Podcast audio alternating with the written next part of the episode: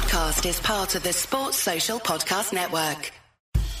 They might talk about humor, music, film, books, football, and box sets, exercise, and maybe even food. Trivia and sport, politics and health, sometimes well being too. On the Life with Brian. On the Life with Brian. Coming up on Life with Brian. I've got to tell you something. I don't watch cricket on telly. I don't.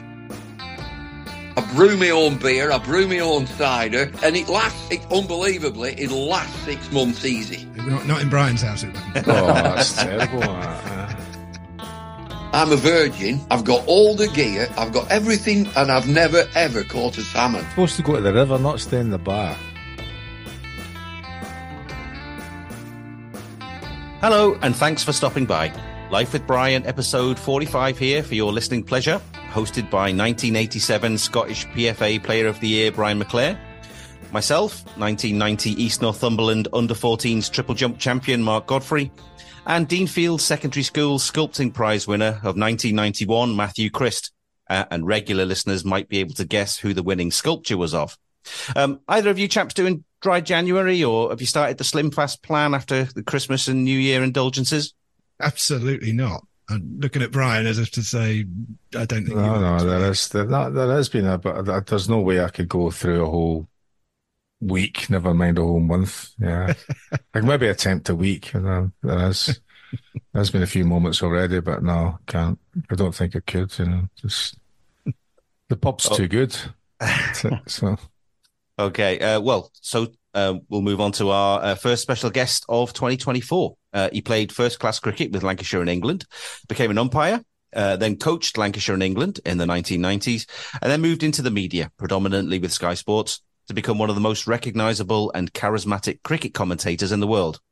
Known affectionately to most as Bumble, welcome to the show, David Lloyd. How are you, sir? Uh, well, I'm average. Uh, Thanks for asking. I'm just about average, and, and I am doing dry January, and and it, it's an effort. It, you know, when you like a, a little toot at, at night and just over a, a glass of wine or a beer, I brew my own beer, I brew my own cider, but I'm going dry January. I've uh, I've done three days at the minute. Uh, have to well, Choccy, you're like a some cider, don't you, Choccy? Yeah, I might have to come over and take some of that cider off if you're not going to use it. Although I'll keep though, won't it? You know, it'll be. Actually, it's in Brian. It, it's in a, the kegs. They're unbelievable. These kegs now. I used to do it years ago, but and they were terrible. But but now, and I, I do it, and my mates do it, and we sort of interchange and swap. And I've just had a message this morning from my mate Howard, who's a crime scene investigator, CSI, and he's just said, "Get me some more of that immediately." You'll have to share the secret. I remember trying to make it years ago and it was horrible. It had sediment in it and it was. Uh, oh, No, ma, ma, ma, they're, they're absolutely bang on. You need a proper keg Yeah. and, and a, a brewing bin, and they're absolutely fine. In about three weeks, they're, they're absolutely bang on. Well, I hope you've got a, re- a, a job lot ready for three, three and a half weeks when you uh, you can finally crack it open and have a drink. Yeah, it, it- and it lasts, it unbelievably, it lasts six months easy. Uh, We're not, not in Brian's house, it wouldn't. Oh, that's terrible. that, uh. um, yeah, we also lauded for all those things, uh, but I, I'm particularly interested in if you uh, had to take a vinyl album to a desert island, would you take back in the DHSS or get your yayas out? Uh, back in the DHSS, I think. Yeah, yeah. I, I mean, I, I play my wife. She she doesn't understand that sort of thing, and so you've got to play. You've got to play half man, half biscuit. You've got to play the fall when she's not in. And as soon as she tur- as soon as she turns up, turn that off. Turn it off. You've got headphones now, though. Yeah, yeah. I've never. I mean, they- they've not reached here. Headphones haven't reached this household. Yeah, I tell you what. Technology, technology wise, I- I'm I'm pretty good at ring back. That one four seven one. I'm all right with that. We ring back. Other than that, Is you that still going? I didn't realise that was still a thing. well, it, it is in Yorkshire, a bit behind here, you know. Yeah, but if you, I, yeah, I know you've got a punch on for uh, sheds. I would have thought you might have a music system set up in the shed where you can just go out there and put on vinyl to your heart's content. You know that that's a, a good idea. I've got I've got a shed. I've got a, an an interesting thing that where we live. I've only been here a couple of years, and I've got a battery of three garages and a workshop, and they used to be the toilets for the convalescing Polish soldiers during World War Two. And so th- they would be convalescing in in the, um, the manor house, uh, which has now been demolished. That's gone. But this block, this battery, uh, which we've now turned into garages and a, a workshop, uh, you can tell that, that they were the urinals. You can certainly tell, and that's the history of the village. Um, would tell us that the Polish soldiers were convalescing and using their, these as the latrines. Did that leave anything interesting in there? Any reading material or anything? No, no. The, also, in in I've got a few acres, and there's a derelict building in one of the fields, and it's got derelict, old, rotten hydraulic pumps, and there's there's these hatches, big metal hatches that I can open up, and I can get in. I can go down and stand up in them. And so they, that was the pumping station for the manor house, pumping water up to the manor house and pumping the waste back. Well, there you go. You got an underground man cave already built for you. Yeah, it, it, if if we really started digging, there'd be a tunnel, uh, which would be 200 yards at least, up to where this manor house was. Anyway, somebody's put a very posh house where that used to be. Um, we we were just talking about it off air a bit, but um, David, I wanted to ask you, you. I've seen you mention in the past that um, football's your first love. Um, that might seem a bit strange to people, seeing as you spent a lifetime in, in cricket. Where where did that love of football come from? Well, I, I always wanted to be a footballer, like all kids. We lived. I lived in Accrington. We lived in a terraced house, very modest, and the the ground at that time was called Peel Park, Accrington Stanley's ground. I went to Peel Park School. My dad went to Peel Park School. All my kids, all my grandchildren go to Peel Park School, and so I was a, a probably a stone's throw from the ground where we lived, and the players would be, and they were all Scottish players, by the way all Accrington Stanley were Scottish players managed by a guy called Walter Galbraith. And they lived in a, not a hostel, but a, a, a damn big house where they would be there for the season. And on the way up to the ground, they would pass our house carrying the boot. And I'd be sat on the step and they'd, all right, David, how you doing? And we'd kick a ball around. And so it, I've, I've, football has always been my first love. It's my sport. Cricket's my business. I know that. I know cricket's my business. And I wanted to be a footballer, but cricket took over. I got paid for playing football. I got. I, just, I was looking through all my dad's uh, albums, and he, he said that he was really pleased that he got a pound a game. I got a, one pound a match uh, playing for Accrington Stanley, and then I got transferred for an undisclosed fee to Rossendale United. Now, I, I, just before you come in, Rossendale United played at Dark Lane, and it was known as the Stadium of Dark.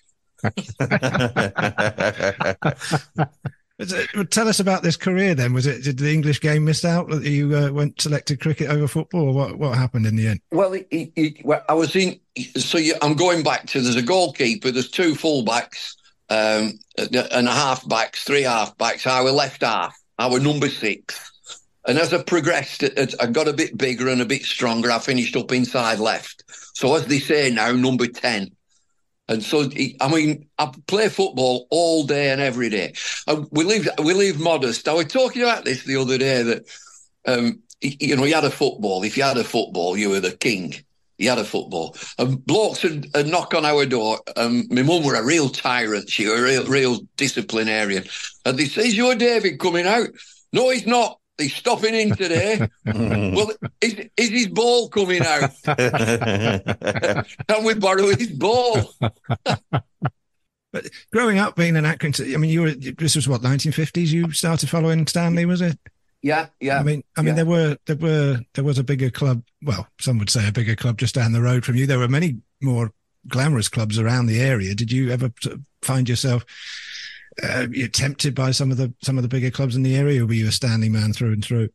No, I would go to Blackburn and Burnley, and there'd be forty thousand on. Ronnie Clayton was England uh, captain. He was captain of Blackburn Rovers. Bryan Douglas, who took over from Stanley Matthews, and then you go across to Burnley. Ray Pointer centre forward, Jimmy Robson, Jimmy Adamson.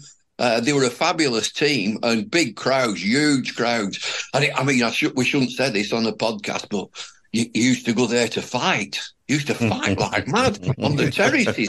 Everybody used to have a scrap on the ter- and nobody bothered. They let you get on with it. it, it, it you know, it, was it was a fabulous time. And at Stanley, listen to this. So I was so small when I go up the Stanley, and you go through the turnstile and pay your threepence, whatever it was, sixpence. And the fella on the turnstile has said, "Don't forget your brick." So you had to get a house brick to go on, to stand on so that you could see over the wall. Not to hit somebody so with, just you walk, walk in, walk in with a brick. but, uh, you're uh, well, I'm being corrected. This is right. What I've uh, you loved football so much uh, when you were participating in your uh, business that you played under a different name. I did. I played under the name of Ramsbottom. Uh, that was for, for our local team. You know, he played local combination football, and so you know, I'd, I'd play for various teams. And when I was playing cricket, they didn't they didn't actually like you from Christmas onwards because they thought you'd get injured. So we'd still play. There were a few of us doing it. There were, you know, the lads from Liverpool and lads from down Stoke who were doing the same thing, who were playing under different names. And we used to, we we used to during the. Do you remember Denny Smith? You remember Denny Smith yeah. who played for Stoke yeah, Stoke, Yeah, yeah, yeah. He has he has a testimonial, and we go down and we play in, in that sort of area. And I didn't play. I was club captain at Lancs but we had a meeting down at Lords, and so the, the, lads went down and played in this this testimonial benefit match. We come back, and I said, "How did it go?" And there was like stony silence in the changing rooms. They said, "Oh, it went all right. How did we go on? Oh, we got beat three two. Um, where's uh, Where's Suchivan? He's in hospital. Where, well, where's it? He's in hospital and all. They got into a right skirmish. and we we come back too light. They, they reckoned it were a real game. But Dennis Dennis loved his cricket. He loved his cricketing. You played a bit of cricket, Brian, didn't you? you mm, well, not, played. not to any level, mostly uh, sort of charity games. But I just I wondered. If... A, yeah, I was I was being on a cricket pitch. Yeah. Yeah, I just wondered if you ever came across players that would do do both. You know, you could you get players that were playing the well, it just uh, well, I mean, it just came at a time where that that became a bit more difficult, isn't it? You know, because when if you go back to the sixties, the, the seasons were so defined, wasn't there? So you could play cricket nearly all the time and play football nearly all the time. Been a little bit older than me, but you've you probably Ian Botham was probably the last one that had a kind of dual career. Um, Jim, um, Jim Standen, do you remember Jim Standen, goalkeeper for West Ham? He, he played Jim Standen he, probably a bit before you, but Jim Cumbes also. Yeah, Jim he, Cumbes. Yeah, Jim Cumbes played in the goal in the League Cup final at Wembley for Aston Villa. Um, Jim Standen played for West Ham in the goals, and Phil Neale played for Lincoln City. So you know, the, there was that, and and uh, what we call uh, Chris Balderstone. He played for Carlisle and Leicester City and and various others. But Fergie, Fergie, Alex Ferguson, he, would have a game of cricket, and he, he, when he were up at Aberdeen, he got this game going, and he he had to open the batting. So he opened the batting, and he were out first ball. He, he's out first ball, and he turned around and put the bails back on and they said, like, they said, boss, you're out. And he said, Don't you know the laws of cricket? He said, You can't be out off the first ball of the game. yeah, well, WG Grace. That's uh, that would apply to lots of things that he participated in because he wouldn't he wouldn't want he wouldn't get beat at anything, you know. No, no. even it meant even it meant circumventing what were the were the uh, international rules of any particular game. That's from that's from as I was saying I've never before like, like golf, you know, had a terrible experience once about counting the score, you know. Fortunately walked off after the second hole. Um, Did he? He would he would cards on the bus. He would like no, he would no problem looking in the reflection the window to see what hands, your hands, you know. But he still lost. This is the kind of that thing about it. And then, and then the then the best thing, is I suppose, when you're just talking about technology, when um, yeah, just before, just around the time of the, oh no, by the time of the internet, but you couldn't really go on it on your telephone, but you could send a, a message to a, a text message and it would be a, to a, a server that would be a load of people just sitting that who could get uh, in the internet. So he was at, he was playing quiz games and he was getting the answer to all these bizarre questions. And you're looking, think, how does he, how can he possibly know that? But he'd sent the text message under the table and he's getting the message back to tell him what the answer was to every single question, you know, like those, it could be, it could be who was the opening uh, batsman in the 1930 31 Ashes series, if there was one at that time, you know, was it, you know, t- tell us about Douglas Jardine or Len Hutton, all that kind of thing. You'd get the answer back. You go, how the fuck does he know the answers to these?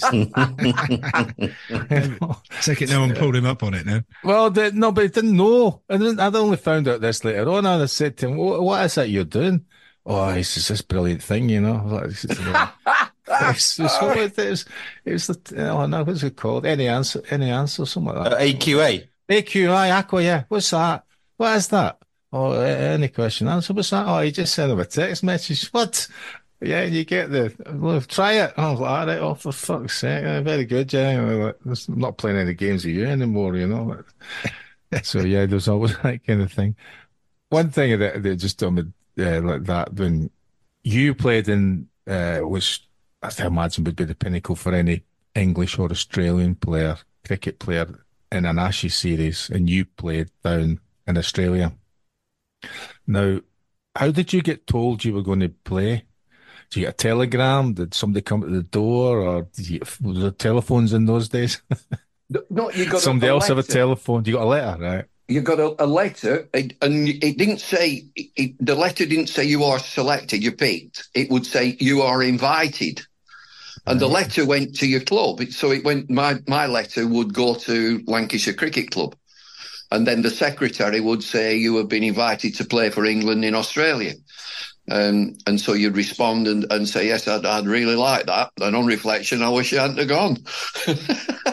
Well, only that's well, that can be done for various different reasons, but it must have been brilliant that to think. I mean, that's all you kind of thing to say that you felt that, and I know you're a, a very humble when it comes to talking about all facets of your career, that you only got there because somebody else wasn't available to go. So was Boycott injured or something like that? Or was he? Yeah, Je- Geoffrey'd sort of down tools or they downed his tools and he he didn't go. And he, he rang last week, Geoff. I'm, I'm good pals with Geoffrey.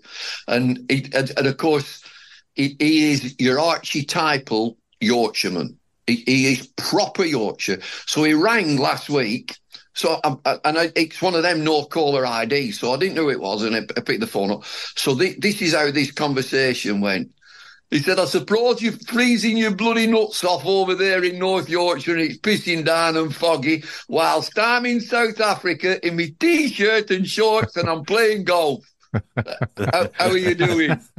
How are you doing? That really. So, so that that's the sort of conversation that he and I have. Yeah, he, I mean, he was a great player. He he was a brilliant technician. So different, different sort of bloke that people would say not a likable fella, but and I've had some almighty spats with him, but you know, I, I consider him to be a good pal. Uh, Famously for a Yorkshireman, he, he was a United fan. Well, he is a Oh, United he is a fan. United fan. Yeah. Yeah. Well, you must you must have seen, you know, at MUFC, you know that they've got their own private TV. Yeah, it So they, they invite him, they inviting Geoffrey to, to some function. It, it might have been Yeah, it like was the a player of the year. do. it was a player, player of the year. That's what it was. there's a there's a geezer interviews him and said, "Well, Geoffrey, nice to see you. And and how how do you think the season's got?" And he went off on one. Well, it's been poor, hasn't it? We haven't got a goal scorer, and midfield's non-existent. And so they had to block, they had to stop it. You know, they, this is supposed to be a good news interview. no, they didn't stop it. Or they kept Did they keep it going? They didn't stop it. No, they just kept it going, and the and the, the excuse was that they thought it was being recorded, but it was actually live, and they Live. were trying desperately to cut it off because I think he, I think he said, if I can recollect it, he did it. I think it was uh, Ole Gunnar was manager, the coach then, and I think he said, Aye. "I think it's time for the manager to, to bloody well go." And there's it's, it's candid fashion, you know. And I thought it was it was only it's, it's his view into it, but it was their fault for for asking him.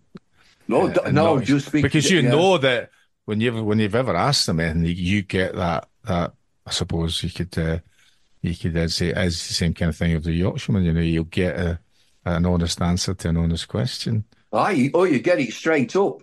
Yeah. But, uh, but, but like yourself, I mean that that Geoffrey's are slightly different. I mean, I've always loved I love t- uh, TMS. I've loved cricket since the seventies. Um, um, I saw uh, a player that you were, I saw you talking about the other day, Bishan Bedi playing in Scotland for India. India, Aye, India yeah. came to Scotland. I don't know Aye. why they came to Scotland, but they came, came to Scotland to play a game in uh, in Coatbridge. And uh, some of that moment, I was about 10. I loved cricket. My dad liked cricket as well, you know, so I loved Uh-huh. watching it, you know, because it was available then in the summer to watch test match and different things like that. Well, One of the best best matches that I've uh, sort of commentated on was at the Grange in Edinburgh. I And used to live near there.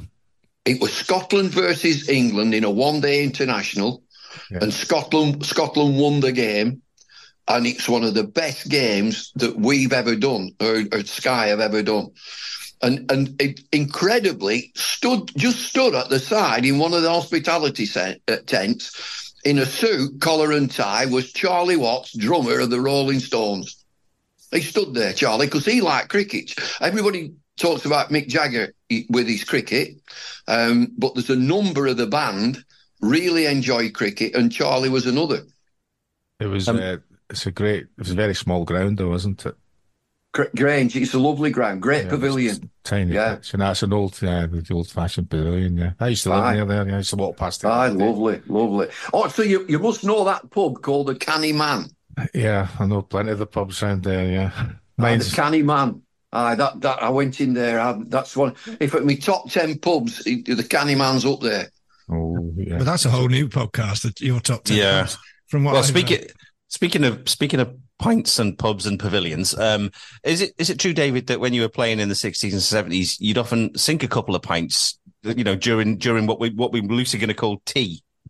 Lunch, lunchtime. Oh, on, lunchtime. On, your, on the on the lunch table, there would be bottles of beer. There would be, and, and so going back in the day, it's Double Diamond, um, Watney Mann, Brown Ale, Mackeson, um, and you, you could get a lager from the bar if you wanted. And you know, I played in my debut match. Uh, you know, it- it's nice when you make your debut for England at Lords, so that was quite special. And I was 46 not out at lunchtime, and I thought I've done all right here. I'm, I'm enjoying it. And so I had my lunch and I had a lager. Um, and I were out first over after lunch, but it, but it, it was it was pretty normal that wherever you go. But to be fair, there were, you know, my recollection is that there were very few uh, would would have a go, who, who would get involved. They they were there, but you know, you tended to have a, a you know a bit of barley water or, or just water itself. Um, and after the game, you wherever you played, whichever ground you were at, um, you were invited to have a complimentary drink at the bar. You know, that was all through my career. Absolutely all through my career for 20 years. At the end of the day's play, you had a complimentary drink in the bar. Can you imagine that, Brian? A half time, and you know, where pints were readily available, or wait, maybe they were, and we don't know. No, there wasn't. I mean, I, I, there used to be a little period of time where there was a little brandy available. Mick Yeah. Phelan, for whatever reason, uh, when he came from Norwich, Michael Phelan, uh, he thought he just told the manager that he'd always had a, a brandy and it made him feel whatever it was, and but he put himself under a bit of pressure to perform, you know. So Fergie said, "Aye, that was all right," you know. So we'd, we'd never. You'd have a miniature of brandy, and you might or might not have a, a little snifter of it, you know. So, and I don't, I don't recall whether I played any better or any worse, uh, brandy free, you know. But certainly the same thing after the game. There would be the players' lounge, which the opposition at that time were were welcome to come in and have have a have a beer or or whatever else was available. I I used to go in, Brian. When we so again the crossover between uh, football and cricket with the two Old Traffords, and when Dave Sexton became, or, or going back before then, when Matt Busby was manager, and then Dave Sexton came a little bit later, and Dave Sexton liked his cricket, and he would invite us over, and, and we would go and watch the game and then afterwards go into the players' lounge. And, and Bestie was in one. Bestie's in one day, and he said, "Oh, you're the cricket guys, aren't you?" Yeah, yeah, yeah. They said, how, "He said, how do you practice for that? Do you all go and stand in a field somewhere?" and he, he, he, said, "Look," he said, "Do me a favour." He said, "Do me a favour." He said, "They'll know you cricket guys outside, all the autograph hunters." He said, "You you go out first, and I'll sneak out behind you." And and and you know he, he, he used to pop he obviously used to pop out into Manchester and I'd I'd see him a bit see him odd times uh, down Manchester in in a pub that I used to go in and if you're familiar with Manchester which you are I used to go in the Circus Tavern and and that's a United pub yeah the, the Circus Circus Tavern is tiny tiny little pub there's the Grey yeah. Horse yeah, Circus Tavern horse, yeah. we know the, the Grey Horse, horse well Circus Tavern an old monkey. They're, they're all three yeah. next to each other. Yeah. And the the United pub is the Circus Tavern. Well, no, because the Grey Horse is a United pub as well because of the, ah, is, because yeah, of the manager. Yeah. But he's just he's we used to enjoy going there because of him. But he's uh, he's gone to the dark side. He's gone down London way now for for love. Uh-huh. There, there, was one know. blue in there, there wasn't there? How? Oh, how still goes in there. No, yeah. still goes in. yeah. still, I saw that a picture of him. Is it? Yeah. So you, is the which what the Circus Tavern in the top ten as well? Yeah, Circus is up there. The new landlord, me, me, me mate with a landlord, George the Greek. George the Greek with a landlord for years, um, and he's well into his eighties now. But now, now there's a lad called Barry, who, who's a big geezer. He, he's that big, he can't get behind the bar. He's too big to get behind the bar. So he has this young lass who who would serve and then bring bring your drinks to the table. It's a real character pub proper character pub. It has, to be. It's that small. You have to you have to get on with everyone. It's the, it's the same size as it. It's the smallest bar. That's what it is, isn't it? You know, that's it. Yeah. That's it's it. Small, there's, there's another. Spot. There's another. When you're in Manchester again, I'll, I'll, give you a heads up. There's a place opened fairly recently, a couple of years, called the Temple of Convenience. I've been in there. Have you? That, that is that toilets yeah, converted toilet. toilet. Yeah, yeah oh. I went in just stuff that opened and it stank Yes. Yeah, it's not. It's no different. yeah, it, it is. It is one of the very best. It's got a brilliant jukebox on the wall, and everybody looks like they've been in there since 1952. is that why you went in there, Brian? Is it? I think it was just whenever you see it and you think, "Oh, that just can that can't possibly be a pub." And it is. Yeah. You think it's yeah. you think it's just a mock up of something. And, uh, yeah, and I do, that's my overriding memory of it. I walked past Aye. it recently and I thought, oh, no, I didn't, I didn't, I wasn't tempted to go in. I think the next time I go in, I'll, I'll have a little wander down there. Well, the the, the Peveril's down there, Peveril of the Peak. Uh, Peveril like, of the Peak. I like the, is, I like the Pev, yeah. Yeah, and that's because that's got a, one of them bar football tables in. Yeah, I still got that, yeah. Previously on Life with Brian. Bloody hell, son. You are an ugly bugger. What's that on your face? Because what have you been doing all afternoon? Headbutting pizzas? You Be Me in 1984, and uh, I was on pretty much everybody's most uncool person of the year list, you know. Glastonbury in 2011 was actually, that was the rebirth of Deacon Blue, and it, it was a magical night. Subscribe wherever you get your podcasts. David, after a successful playing career, you became an umpire. I mean, that's that's pretty common in a pretty common transition in cricket for former yeah. players to become officials. Uh, do you think football could learn something from from that pathway to go from because because obviously the the cricketers know the game. You know, they're not just parachuted in, maybe being observers from the outside and the fans. Whereas you know you know the nuances of the game and and and all that sort of thing. Do you think do you think football's got a lot to learn from cricket in that respect? Well, it, it, certainly helps. I'll put it that way. That that if you've you've played the game and it's quite a technical game. It's cricket, and, and the laws of the game are varied. Um, correct me if I'm wrong. There, there, there are 42 laws of cricket, and I think there's 17 in football.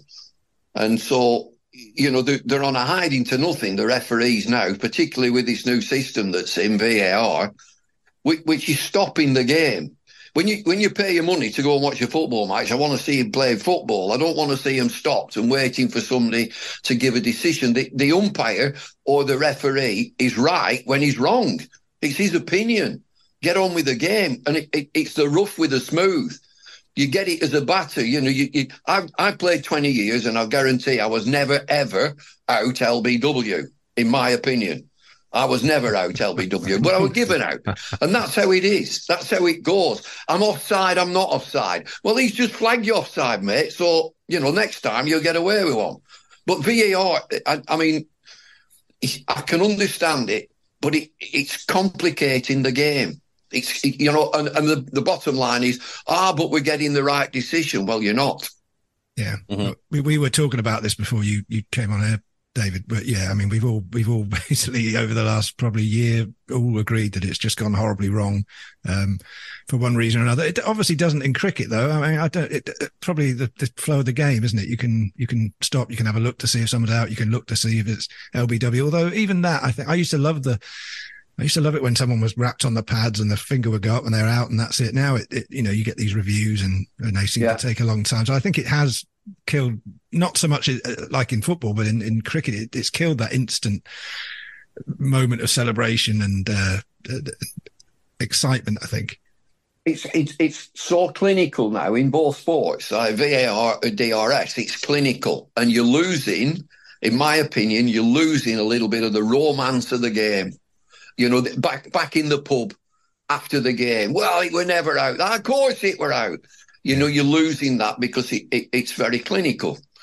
You mentioned about um, the way cricket's evolved with DRS there, David. Um, another way that cricket's changed over the last decade or so uh, are all these new formats like 2020 and the 100 and so on. Um, you know, we, have got all this razzmatazz and the supercharged nature of, of cricket now. Um, compared to the more genteel feel of days gone by and the, the test matches and you know the county circuit four day game, do you think these changes are for the better, or, or sort of do you do you much prefer the way cricket used to be before before pajama cricket, yeah. let's say, and, and and floodlights and fireworks and everything else? Well, they, have they, got to be real careful with the, the formats of the game. Um, T20 Blast, it, it, came in in 2003, and, and I got that straight away. It's fantastic, absolutely brilliant.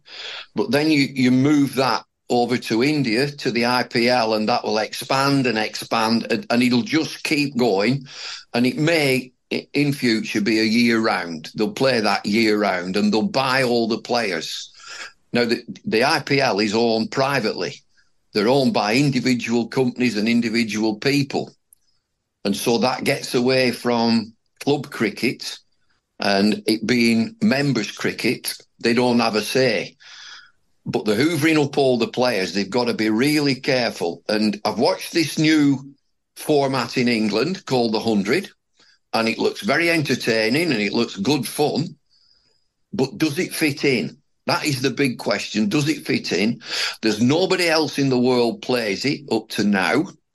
And the way that it's going, or what my information that we're hearing is there are, I think there are six or eight hundred teams, and the IPL franchise are looking to buy into that, so then that they will be independently owned.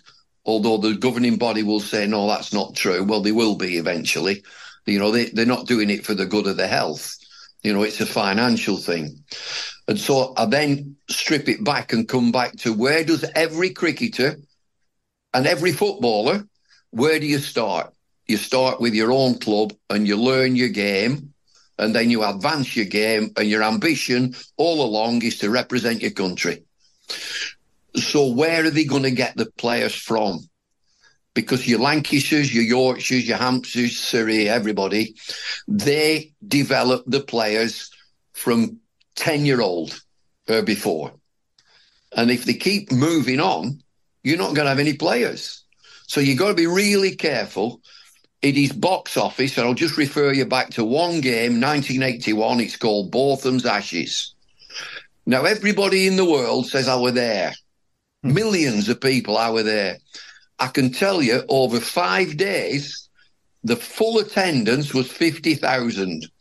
over five days. And if you see it, you can put it on YouTube. The stands are empty. There's nobody there. There's nobody there.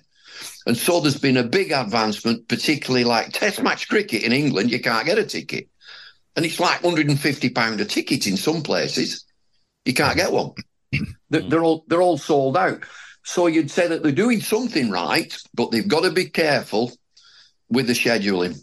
But part of part of that, um, David, is this right? So you've got you've got the, these uh, limited uh, overs or limited numbers, right? So you're you're uh, trying to create, but probably maybe more particularly batsmen who can smash the ball all over the place, right? Mm. Take on every ball.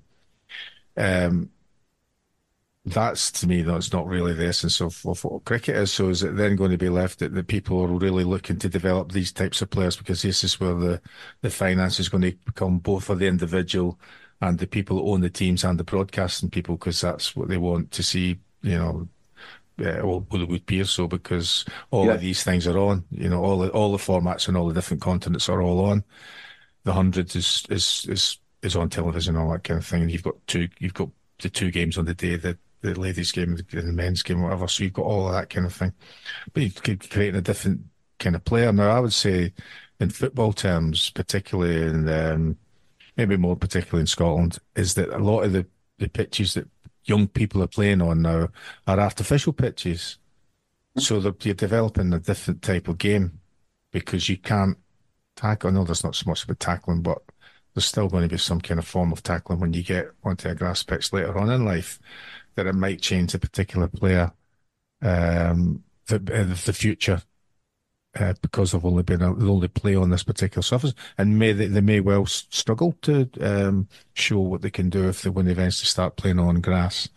Uh, it must be a concern for for the future of of particularly for Test cricket. I, I love Test cricket. I think that's the the best thing because it involves everything you need to do uh, with regards to your psychology, the tactics. You've now got a lot more analysis and all that kind of thing. But the actual um, game of it, somebody getting in there and the people talking about it that know a lot about it, like yourself, and still do it with humour like you've did yourself. I think it's a great spectacle. Uh, there must be a danger of that. Well, people said, "Is there too much cricket?" Well, well, for me, I, I look at um, the, the recent World Cup and should Stokes have been playing, for example? You know, he's played a lot of cricket. He's played a lot of cricket because he's because he's injured. Sorry, he doesn't get injured because he's he's overplayed or you know there's been too much of a commitment on his physicality as he gets older. Um, I've heard you talking about um, Jimmy Anderson, who's mm-hmm. still bowling now and he's he's looks after himself, but he doesn't play mm-hmm. every game because he can't you know, as much as you want to play every game, irrespective of what age you are, you cannot do that. Should somebody mm. been saying to captain of, of England in that competition, listen, you should, you were not going to pick you for this because a fit somebody else is better than a broken Stokes. Yeah, and, and he, he's he's had this operation. I mean, it's a, it's a daft game because in, in cricket, particularly bowling, you get into a ridiculous position which puts enormous strain on your back and on your knees and on your joints. It's a ridiculous action. And so when you get somebody who's 90 miles an hour, they, they are absolute priceless. They are gold in your team because they're going to disturb the opposition. I don't care what anybody says. But going back to a point, there's a really good point that you made. It's threefold. The players are getting paid better. The broadcasters are piling the money in because it's good for them. And individuals are earning a fortune. So those are three things. Now, your, your young chap who wants to come in and belt it everywhere, that's fine. And there's evidence in, in England at the minute. There's two, I won't name them, it's not fair there are two early 20s have decided I just want to play white ball cricket. So they've no grounding about how to play technically in all forms of game and they can't get a run now. They were box office players when they were playing different formats. Now I just want to play white ball and they can't get a run because they've no grounding. You have to have that grounding first before you can develop and to, so Stokes has got hold of the England team in Test match cricket, and he's took it by the scruff of the neck and said, "We're going to be entertaining," and they are. They're very entertaining. Do, do, like Brian says there, I, I, was going to ask: Do you think can you see a day or a time when football, uh, cricket does streamline itself, where you do, you know, like hundred, the hundred particularly, like you say, it doesn't.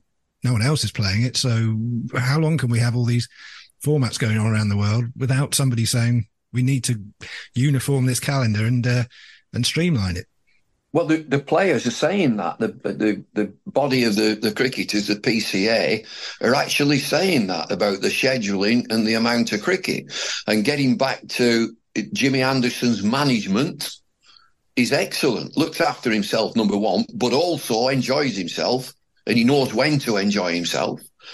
And so, the management of the player is absolutely paramount, and you need a squad of players, particularly bowlers I'm not bothered about batters.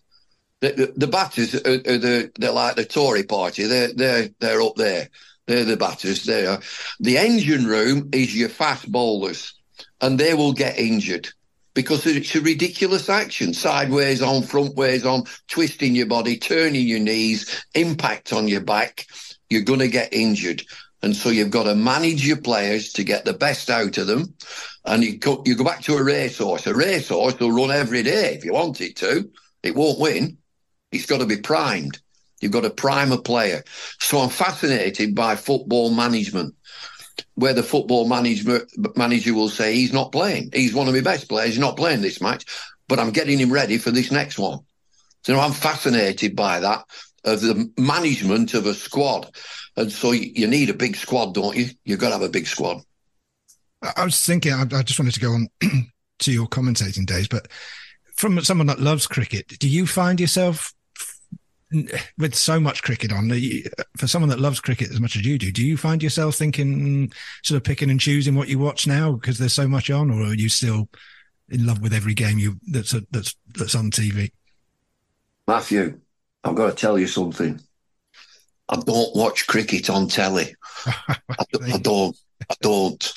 I watch. I watch football wall to wall. Yesterday, epic game, Boreham Wood versus York City. Yeah. You know, so I watched that all the way through, um, and then I watched the the next match, um, Arsenal, Liverpool. Watched all that. Uh, tonight I'll be watching. I don't watch cricket. I, I, I, I, dip in. I dip in. I watch it on social media. I dip in. What's the score? Who's got the wickets? And I can sort of deduce how things are going. But I don't sit in front of me telly for six or seven hours watching a game of cricket. I don't. But, but have you always been like that, or was this just yes. because? Yeah, yes. Yeah, because yes. I was, like yeah, because I was going to move on and say, you know, you you you, like you took to umpiring after playing, you, you also took to commentating like a, a Dr. Water, and you you still regarded as one of the uh, the most popular commentators of of the of recent times when it comes to cricket. But that, that seems strange now when it's uh, when you say that you don't tend to watch a lot of cricket. Did you just see it as a job? Yeah, well, it, it's my love. You know, I love being getting hold of a microphone and it's showtime. You know, your producer, your director, you, you're coming on air five, four, three, two, one, off we go. So I've got a microphone, I've got a, a, match in front of me.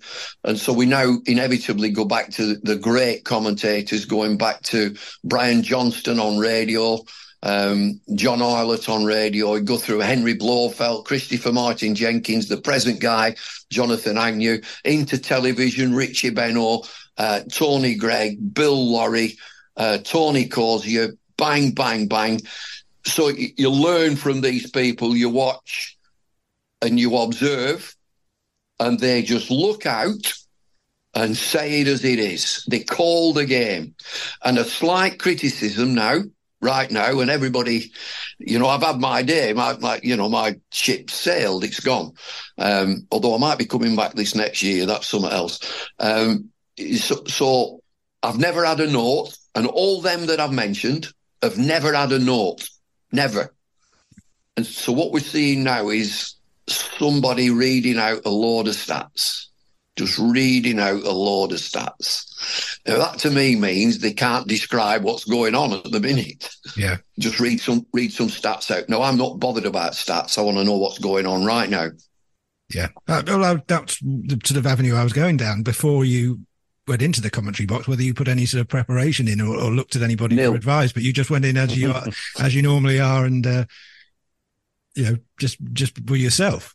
That those the, the two words that you know, my dad was a very very, very gentle soul. He was a, a, a, lay preacher in the church, and you know, my mother I mentioned was a tyrant. She came from thirteen brothers and sisters, so you know, she she's got a fighter corner, thirteen brothers and sisters, and she's in the middle of it all. My dad was a gentle soul, and he just said, "Be yourself, just be yourself," and and you know, I'm not bothered people since I was 15, people have been writing about me.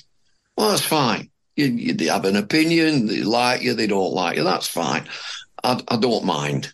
But if I get a microphone, I come alive. Yeah. I'm a very, I'm unbelievably private. I've got a handful of mates who really haven't a clue what I do and what I've been doing. We go in the back room of the pub. There's a, a tractor driver, two farmers, um, the geezer had no idea what he does, but he's always in Budapest. Is that Arthur? Um, uh, so you know, I, have had a I've had a good time, and but I, I, I will say this: I admit I come alive when I've got a microphone and a cricket match in front of me. I just wonder if you're the sort of person that could do that, whether it was cricket or darts or football or anything. It might just be a, a, a talent you've got to just explain, describe what you're seeing in front of you. But then again, you just get all them, and I'm I'm too old for you know stick to cricket. Stick to cricket. I've been years ago, years ago when you when Sid Waddell was doing the darts, and he was a massive cricket fan, Sid. And he, there was a, a question: Would you like to come and do the darts? I'd have been uncomfortable, and I, would have thought I'd have done it a disservice. Mm. Um, but football, I'd like to have a do at football. But how can you be? How can you be a a summariser at football if you've never done it. You, you, that, that, you can't do it. I can't do it. No, you well, can't do it. I was going to say to you, Brian, you must have had your favourites when you were growing up. The, the commentary, yeah. Well, football oh, yeah, cricket, I mean, really. Say, yeah, yeah, of course. Um, and and you recognise and respect those people who can either talk about what they see and they have a view on it, which is which is okay because they've been doing it for a long, long time, or they can talk about what they see and tell you what it felt like because they did do it uh, and played at, at, the highest level. And there's an awful lot of people doing that uh, in all sports now, uh, and and I don't think that would uh, be be any different from from what it is. But I, I certainly can see when I'm watching different sports uh, similar things to what David's saying that people are, are just coming out with stuff that has no relation to what is actually happening. Happening, that's yeah. You know, yeah. and it's just like yeah. this is just it's just saying or or just re- it's soundbite stuff about and uh, it's just stuff like that. It's just like we'll say this that is relating to something, whatever it is. It could be football, it could be cricket, it could be golf, horse racing, whatever. Sometimes it just seems to be well, that doesn't that's not really telling me anything. You know, I think you want to. When I'm watching, I want to be learning something about whatever it is I'm doing. You know, like right. why is it? Why is it that Scots are brilliant commentators? And I'm talking. I'm going back. Andy Gray, I thought was fantastic.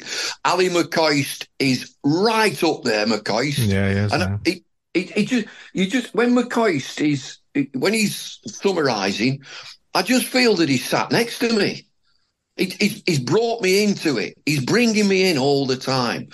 And there have been some fantastic Scots who have, uh, have gone into commentary and football management.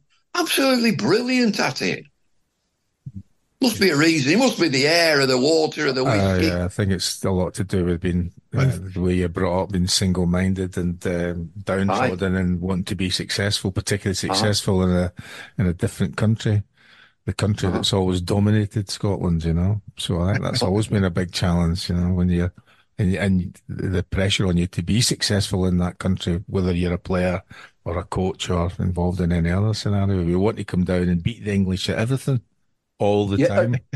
Uh, we had we, because we, we my captain when I played for England was a Scotsman, Mike Denness. Mike Denness, yeah. fantastic bloke, absolutely fabulous bloke. I think he came from Ayr. I think he was. We shouldn't hold that against them. Oh, is that is that the dark side over there? No, anywhere, anywhere that's not where you you come originally from is always the dark side. Doesn't matter where Aye. you are, you know. So you always we, look at. we could, you know, you know, you know, Michael Atherton. You'll know. Have you met Michael Atherton? I or not? haven't, no, no. No, he's a red, and his dad, his dad played for Man United. He was a, he's a goalkeeper, and he, he might have made one appearance, and he became a headmaster at, at one of the schools down Manchester. But Athers i- is a massive red. Um, but he and I, we, we come fishing up to Scotland, and we, I mean, I, I've, I'm a virgin. I've got all the gear. I've got everything you could, and I've never ever caught a salmon. And I've spent weeks at it. You're supposed to. You're supposed to go to the river, not stay in the bar. Uh, no, we got well. We've been up with Beefy, and he's another. He's got every piece of equipment going, and I've he talks a great game, and I've never seen him catch anything. And the first thing he does, like eight o'clock in the morning, he fills these tumblers full of malt whiskey, and he's we've all got to go down to the to the uh, bankside and toss the river. You got to Yeah. toast the river. You won't catch a thing unless you toss the river. I, it's eight o'clock in the morning, slugging it back, No, no and wonder then you he'll don't inevitably. no, and then ine- inevitably he'll fall in. I mean, he'll fall in probably every day. Um, and, and, I mean, he's a great character to go fishing with. And Atherton, he's a proper fisherman. He catches, so it's not a fluke. Can he you- catches. Is that something you've ever gone gone for, Brian? Fishing? No, No, I can't. Oh, I love it. I can see the idea of sitting there all day now. I could see the attraction in that. There was um, a canal not far from me, and I see people sitting there, and I'd have no idea if there's any fish in it or not because I've never seen anybody pulling in and out. But they seem That- quite that's happy. not. That's, that's, I mean, the, all they're doing there is drowning worms. That's what they're doing. Well, you're talking about fly fishing, then? Is that what you're Oh, saying? Oh, fly fishing! Right, Fly right. fishing is fabulous. So you put your waders on, and you you know you're stumbling over rocks and bricks and falling in and coming out and getting dry. Usually, Oh, there's, there's usually prams in rivers in Scotland. Certainly the rivers that I've seen. Yeah.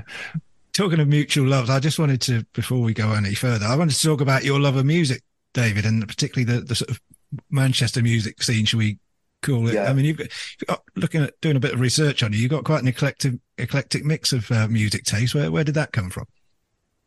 Um, education would be the Manchester music scene. We had a, a, a producer, exec producer at Sky Cricket called Paul King, and he was into the fall, and he has a room uh, where he lives. He lives down in London. He has a, a fall room. It's just dedicated to the fall, and he he would send me um, little demo CDs. Listen to this, play this, and then the director, Mark Lynch, he's from Tranmere, big Tranmere Rovers fan, best best cricket director in the world by none.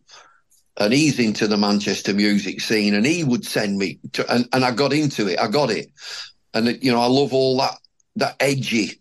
It's real edgy stuff. Joy Division, New Order, Stone Roses, um, The Fall. I- mean, The Fall are incredible. I've read every book on Mark E. Smith. I mean, he, the show must go on. He won't go on without ten pints inside him. He won't go on stage for a start. And then, then it, when when they were touring um, uh, Germany, I think he were in Hamburg or Munich. He fell off the stage and broke his leg. So they carried on and wheeled him on in a wheelchair, and, and did the rest of the, the tour on, in a wheelchair. Um, and so I, I, I get the Manchester music, um, going back to Tony Wilson and the Hacienda. Um, and I've, I've got a, a mate who was, he, well, he tells me he was in the fall and he managed the fall and he's now got his own music. Um, he- he's, he's called Blaney, Ed Blaney, worth looking up. On social media, just look up Blaney. Everybody was Um, in the fall. I, I, well, he kept sacking them, didn't he? In- In the book, I think I think it's the book Renegade. I think the book is Renegade, and it, it, part of it, he said, I, I don't, I can't understand them. He said, I am the fall. He said, um, the thing is, I give them two hundred pound a week. You can get a lot with two hundred quid. But they had a massive turnover. Yeah. Do you, are you still finding new band, or are you, you, you stick to No, not know? not really. Not not really. Um, you know, the, the two guys that I've mentioned have moved on to uh, bigger and better things, and so you know they they would send me these things. So I, I just have my own collection. I get my vinyl. There's some there's a nice vinyl shop at Northallerton, which is just up the road from me here, and so you can go in there. Yeah. I was only going to. I was just going to ask you there what turntable you've got. Oh, it, mine's uh, it's a it's a Crossley, which are, is a replica Dansette. Wow. Um, it, it's just a rep. It's a replica. It, it's not a Dansette. When when I were a lad at, at home, I had a Dansette Major, um, and so I, I would play my stuff on that. It's a bit tinny and not not great. I'm also into the band, uh, Robbie Robertson Yeah. um, and Levon Helm. I, I like the band. I think uh, I think you you two would see eye to eye on a few of these uh, these Well, bands. so it's, it's, yeah, it's jukebox pop drinking just about it, isn't it? Really? That's- mm-hmm. yeah, I've tried to get I've tried to get a jukebox. I can't get past first base with my wife. Come on, let's get a jukebox. That's what no. the, that's what the another thing shed's for for. the shed. Yeah. yeah, you- Yeah, wait, but look, I've no, I've gone into that because you, you know it's all they're all valves and so on, and you can't have damp. You can't have damp around them. You You- it- yeah, I'm not. So- pay- I mean, have you seen the price of them? Yeah, You no, can't. no. You can't get a decent one for for ten grand, no, no, yeah. and, it, and I'm not shoving that in the shed. you need to, need to get it properly insulated first. You're listening to Life with Brian. I'm allowed to talk about anything completely impartially. Obviously, now I'm ginger and beautiful and unique, Brian. But um, back then, you thought you were just a wee ginger um, ball bag from the west coast of Scotland, you know. Getting recognised is is something that I've always been sort of philosophical about and try to be nice to people. But there are some moments in life where you're just desperate to be recognised. When and when he walked down that plane, I was a bit like, "Oh, please, please watch Game of Thrones." Subscribe wherever you get your podcasts. It's time for the quiz, and yet again, I found myself preoccupied with this for far longer than necessary. Um, we're calling this one Accrington Stanley. Who are they? In honor of Bumble's appearance on the show.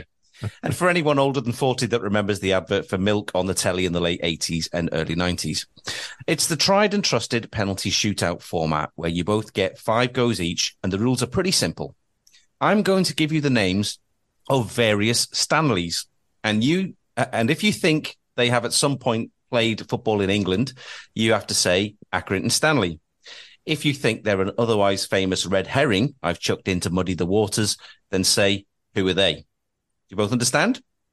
Yeah, All right. Well, um, well, Choccy's winning streak was broken by Kevin Day on the last episode. So Bumble, don't let the guest side down, uh, and it's you to go first. Uh, Go and and your first one is Gary Stanley. who were they? Oh, it's an it. Gary Stanley's an Accrington Ac- he's an Accrington Stanley. Yeah, he's a former midfielder from the 70s and 80s, most notably for Chelsea and Everton, who was apparently as famous for his silky hair as he was for his silky skills. So Shit. emphasis on emphasis on you, Brian. And your first one is Arthur Stanley. Ah, you just made that up. That man, that's that's We don't make any of this up. Well, that's that. some bits we do. Arthur Stanley. What was the negative one again? The negative one. oh, was- that's Who are they? Who are they? Who are they?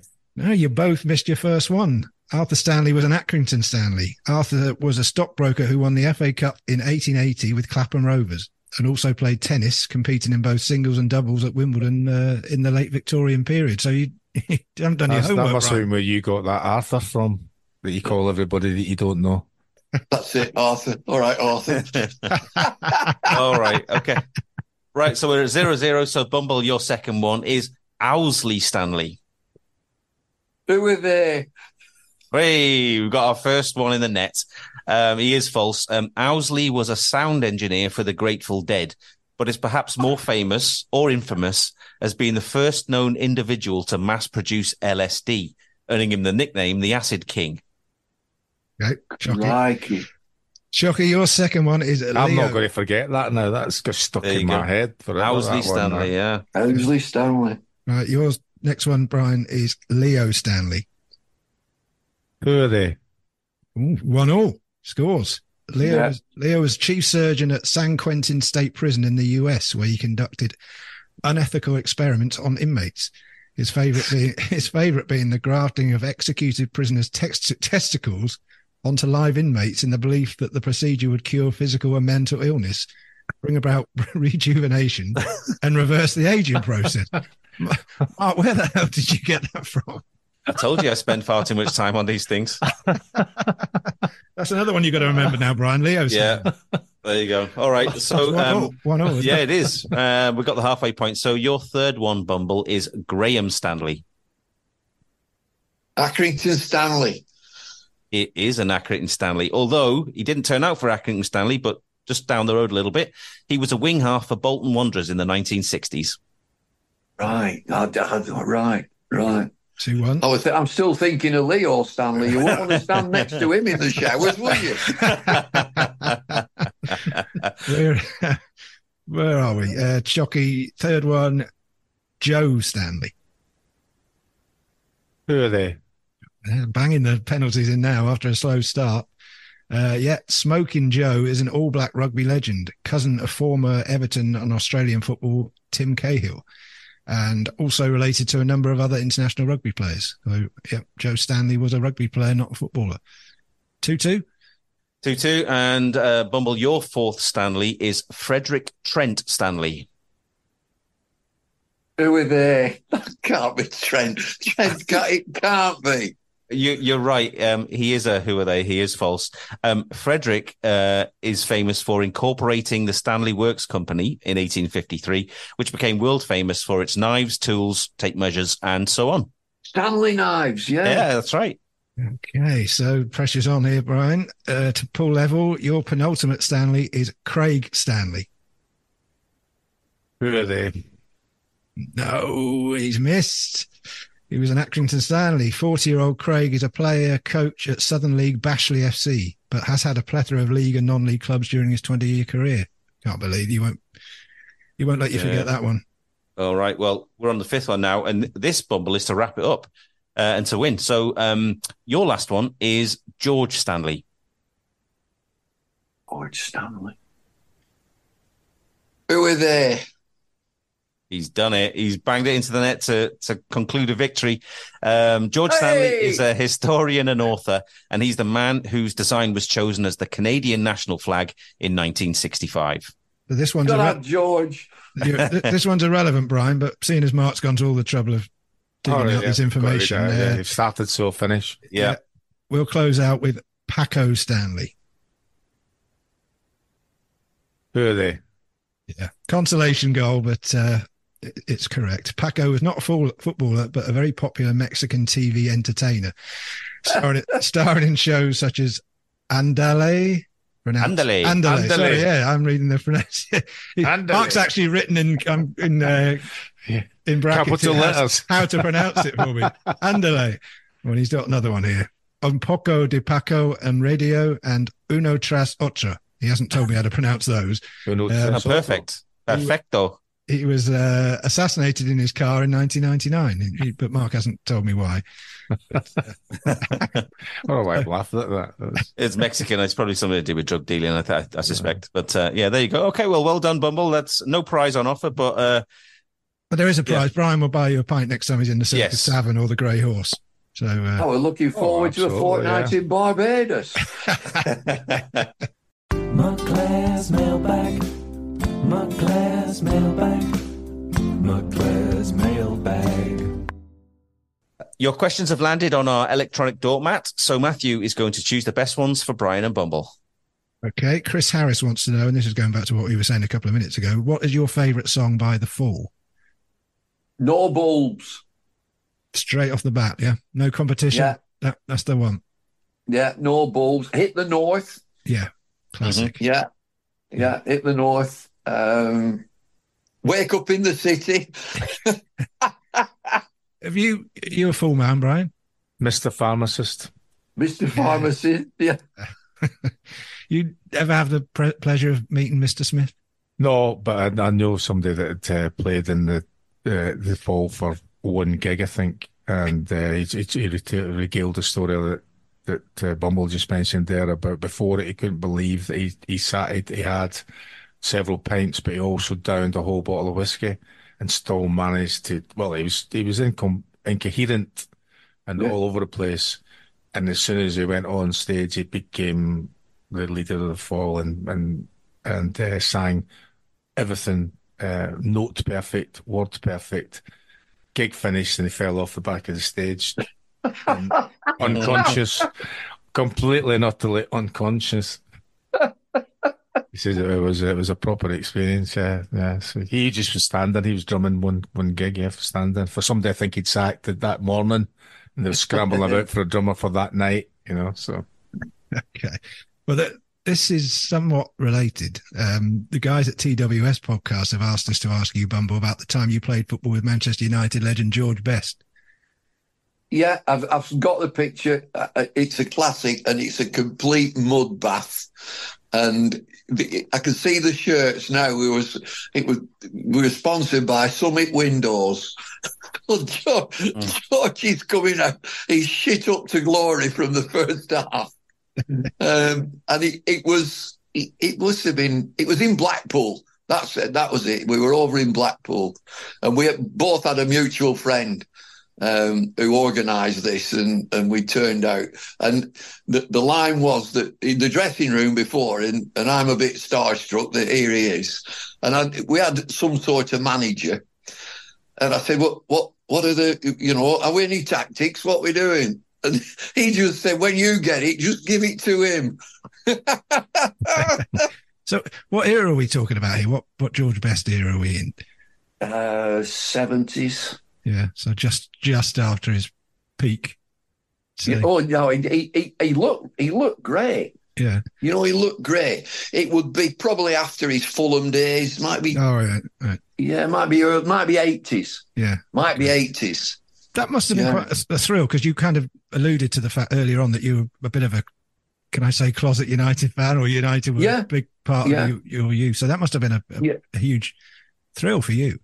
Yeah, uh, but again, you you you'd play in these testimonial matches. I played a number with Alan Ball. You know, you, Alan Ball, and then there was Alan Ball Senior, who was the manager. But you know, Alan Ball was a fiery player. He was a real character. Uh, part of that Everton midfield, some uh, some uh, brilliant players there. Colin Harvey. And so you, you'd play. I mentioned Dennis Smith. You play these matches, and you come up against some some proper footballers. Yeah. Who, who were your United heroes then? Um, you, Duncan, Duncan Edwards um, was, you know, I, I cried my eyes out when uh, Munich air disaster and, and he didn't pull through. Duncan, he, he was a colossus, absolute colossus. You know, in in that sort of you move on. Brian Robson, Roy Keane, that sort of player, up and down, up and down. Um, and, and you know that 1958 uh, is on everybody's mind. It really is. yeah, no, that's, that's fair enough. I noticed you didn't say Brian McClair, but we'll move on. there. I watched them all. I'm just I'm just happy that they can't recognise me, and I'm delighted. now, as we said, as we found out, you're not as unrecognisable as the papers have us believe.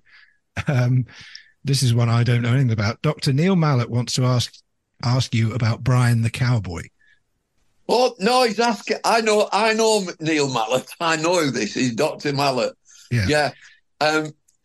So, just in our village, it's a real sleepy village. There's 192 people live in the village, Uh, and one of them is Brian, and he's a lovely soul, and he dresses up as a cowboy, um, and he sorts everybody's bins out.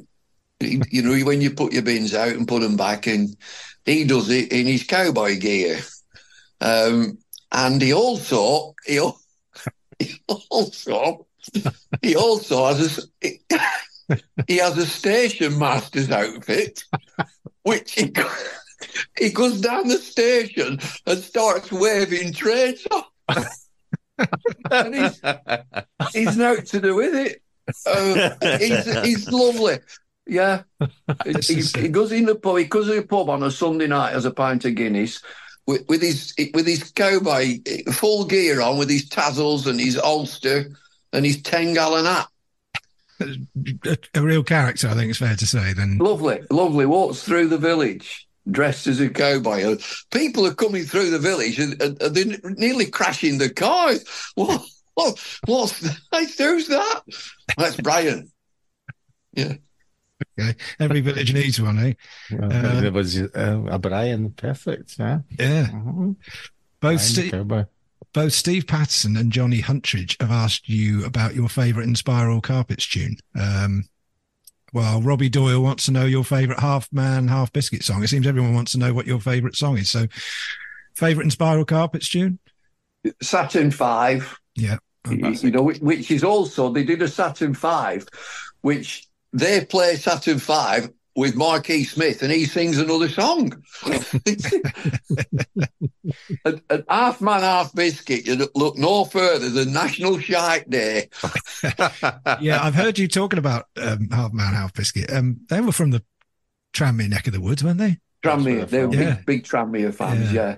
Um, but didn't you used to put song lyrics into your commentaries or something like that? Y- Yeah, yeah, you, you slip them in, which is great, and and it's like coded messages. And on social media, that, it's like an avalanche that, that people who, who know that will come in, and he's he's put one in there. He got one in. Did you hear that? yeah, Yeah, because I imagine not many people would would clock on. So you've got like a captive, a little niche audience. and he he he, he walked out of boots without due care and attention.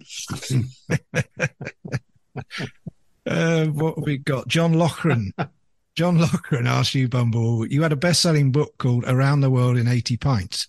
So Yes. what, what I want to know from you, all of you, is what's your favourite pint? Ah, right. Um, go on, Brian. You go first. I think, uh, well, my favourite is, have I got to pick a particular brand of a different type of beer or what? you don't Or have to. You don't have to work through my, you know, do I like bitter or like lager? Do I like, I mean, I, I I would put mon- good money on you saying it was a pint of some kind of cider. um, yeah, probably a pint of cider, I would say. Um, woodpecker. Really? You like the sweet Uh-huh. cider, do you? That's, yeah.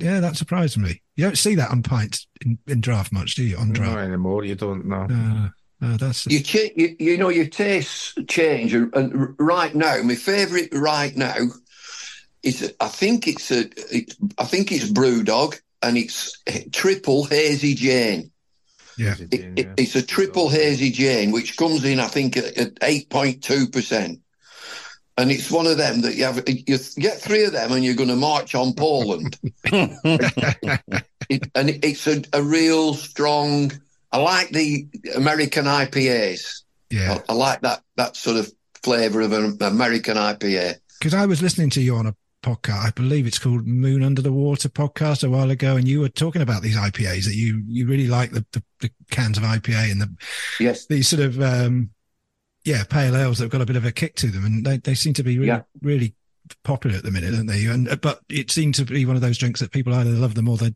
they don't like them, but you seem to be very fond of them. yeah, and and years ago I did a my own brew. I was the the sort of celebrity brewer um, for a brewery in Blackburn. And I brewed this thing up and I put everything in and I called it Leave the Car Ale. You, you, you don't want to be any you don't want to be anywhere near a car when you've had a pint of this. Yeah, Yeah, I, I would probably go with one of those sort of new German, popular, not new, but more popular German pilsners that you get in pubs Yes. now, like a Veltins Yeah. or a Warsteiner or something like that. yes. One of those sort of crisp. Some lagers can have a bit of a of an eggy taste to them, you know, when they've been in the pump for about a week. Not naming any pubs, but um, yeah, something like something like a Veltins or um, Warsteiner or something like that. So, Mark, you're not getting out of this one. Uh, well, I think I would go for one of two. It'd probably be a Belgian blonde uh, called. Yeah. No, Triple- we're talking Triple- about pints here, you know that. Oh, okay. Sorry. Yeah. Uh, in that case, uh, yeah, triple Carmelite, which is really nice. I don't think you get it in, in pints, mind you. Uh, and probably my favorite, and I had one last night, is, is an Austrian beer uh, that's only brewed one day a year, I think, by monks. Um, and it's 14%, which sounds iffy, like Carlsberg Special Brew, but it's called Samichlaus. Um, and you, again, you only drink one or two of these, and uh, that's that's sufficient. Um, but it's got a really dark, sort of chocolatey taste to it. Amazing beer. So Where- that's one I would recommend. Where did you find that? In Blyth somewhere? Uh, no, I got it. Uh, well, I've had it before in Austria. I found it when I was working there a few years ago, and then I uh, just before Christmas I walked into sort of a, a Ponzi off license kind of place, and um, they had it on the shelf in there. It's the only time I've ever seen it in this country. Otherwise, you've got to order it off the uh, internet. Okay. Well, that makes our trip up to Blyth more uh, appealing now, Brian. I'll get yeah, I'll get some in. Don't worry, we'll start off with them and then work our way down from there. Jumbotron, there's only two left. Jumbotron asks, How does it feel to have a street named after you in Accrington? Oh, embarrassing. I didn't want to do it. I just didn't. I don't know. The, you know, the council came with this idea and, and I turned it down. I said, no, I don't think that's, that's just not me. I'm not, you're not comfortable with things. Anyway, the, you know, the persuasion was that it's right next to the cricket ground where I first started. Um, anyway, it's there and I, I haven't seen it. Um, Uh, you didn't go and cut know, the red ribbon mm. or anything like Yeah, I, no, I didn't on that one. I don't think. No, I didn't. Um, but it, you know, how, how would you like to say? Where do you live? I live on David Lloyd Way. It- I was no. going to say, is it a way or a close or an avenue or a, it's a way? is it? It'd be that it, it's a new development, and it's it's a good news development because there was this field, and the field is between the new Stanley Ground, the Wham Stadium, Yeah. and the cricket ground, and there's just this one field in in between, and it was full of that methane gas. So they could never build in it, and, and then they, they got rid of, or the methane gas finished, who went, or they got rid of it, and they've now put some, you know, come, some quite nice houses on it. What do you think about petitioning North Lanarkshire Council, Choccy, and see if we can get you a street after, in, named after you in Airdrie? I think it, I, I think it would have to be a tower block. Tower block, block. Tower block in Airdrie. Brian McClair House. That's what The, the. Brian McClair urinals in the middle of town. Uh, yeah, that be, uh, maybe that. I, I, I could see that. Uh, that- Definitely in Coatbridge. Coke uh, Definitely. Yeah. Um, last but not least, uh, here's our mate Cumbrian Dave. Question for David. If there was one rule in cricket that you could change or implement, what would it be? time wasting and yellow and yellow and red cards. Yeah. Um, I, I won't go any further than that. Time wasting. The, the players have got it down to a funereal pace. You've got to you got to clamp on that because he, he's covered in the laws of the game. I said they're quite obscure. I think there's 42, and so that that is one of the laws that he's never implemented. You're wasting time. And there's a penalty. The penalty is five runs awarded to the other. Make it more than that. Um, and then any any misdemeanor on the field, I'll, yellow card, red card. Yeah. And so so that so that you, you and I and everybody watching, either at the ground or on TV or on radio, everybody knows there's been a bit of a problem there. Rather than it, it fester and go on over five days, and then they're going to have a meeting about it in two weeks. Deal with it straight away. Yeah. That's Yellow very- card. It's very much a cricket thing, isn't it? This sort of gentlemanly conduct. Uh, you know, we'll deal with it, deal with it afterwards, or we'll deal with it in the referee's room, and but it's kind of kept out the way of the public eye, unlike a lot It of is. sports. It is. where- I, I, yeah, let, let's have it out there. I, you mentioned earlier I umpired for three and a half years or so. N- no problem whatsoever. Not once. But now, because of because of the challenge of DRS, that is, I am challenging your decision, DRS. I'm a player and I'm challenging your decision. And so uh, the authority of the umpire has just been waned a bit. Uh, and so I just bring everybody into line. I'll finish with I'll finish with this: a name dropping, a Man United. And, you know, you, years and years ago, I used to speak at dinners, and I used to speak at dinners sometimes with Denis Law. I mean, how good's that? De- great man, Denis, a great man. And I said to him one day, Denis, you never went into football management. Why did you not go into football management? He said, What, dealing with players, the complete arseholes? I used to be one. Yeah. Well, I think on that note, um, that stumps. And we'll whip the bales off and start the car. Um, our thanks to you, Bumble, for joining us. We hope you've enjoyed chatting. I have. It, it's been great. It, it took me a while to find the Zoom on the email that was sent three three years ago, but we got there. we were panicking for a minute. Brian Matthew, uh, massive thanks to you as always. Uh, as always, and thanks, David. Thank it's you, been a, it's, it's a Thanks, joy to have you David. on. Well, it's been Wonderful. great. Thanks ever so much, Brian. Good to chat to you. I'm sure Thank we'll, sir. uh, yeah, we'll our paths may may well cross in uh, in one of those pubs we mentioned in Manchester. All right. Cheers, Cheers, David. Thanks. Thanks a lot. Bye. Bye. Bye. Bye. Take care. Bye. Bye bye. And thanks to you out there for tuning in. Please subscribe to Life with Brian wherever you get your podcasts. And we would be very grateful if you enjoyed the show to leave us a nice review too, please. Uh, we're on Twitter and Instagram at Brian McClair Pod, so follow us there too. We'll be back again soon, so we look forward to ch- catching up with you then. See ya. Life with Brian. Life with Brian. Talking films or music. Life with Brian. Talking TV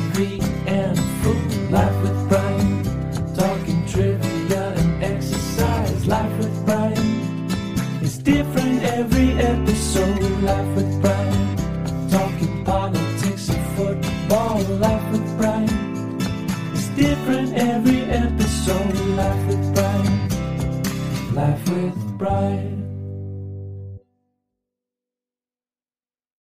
Sports Social Podcast Network.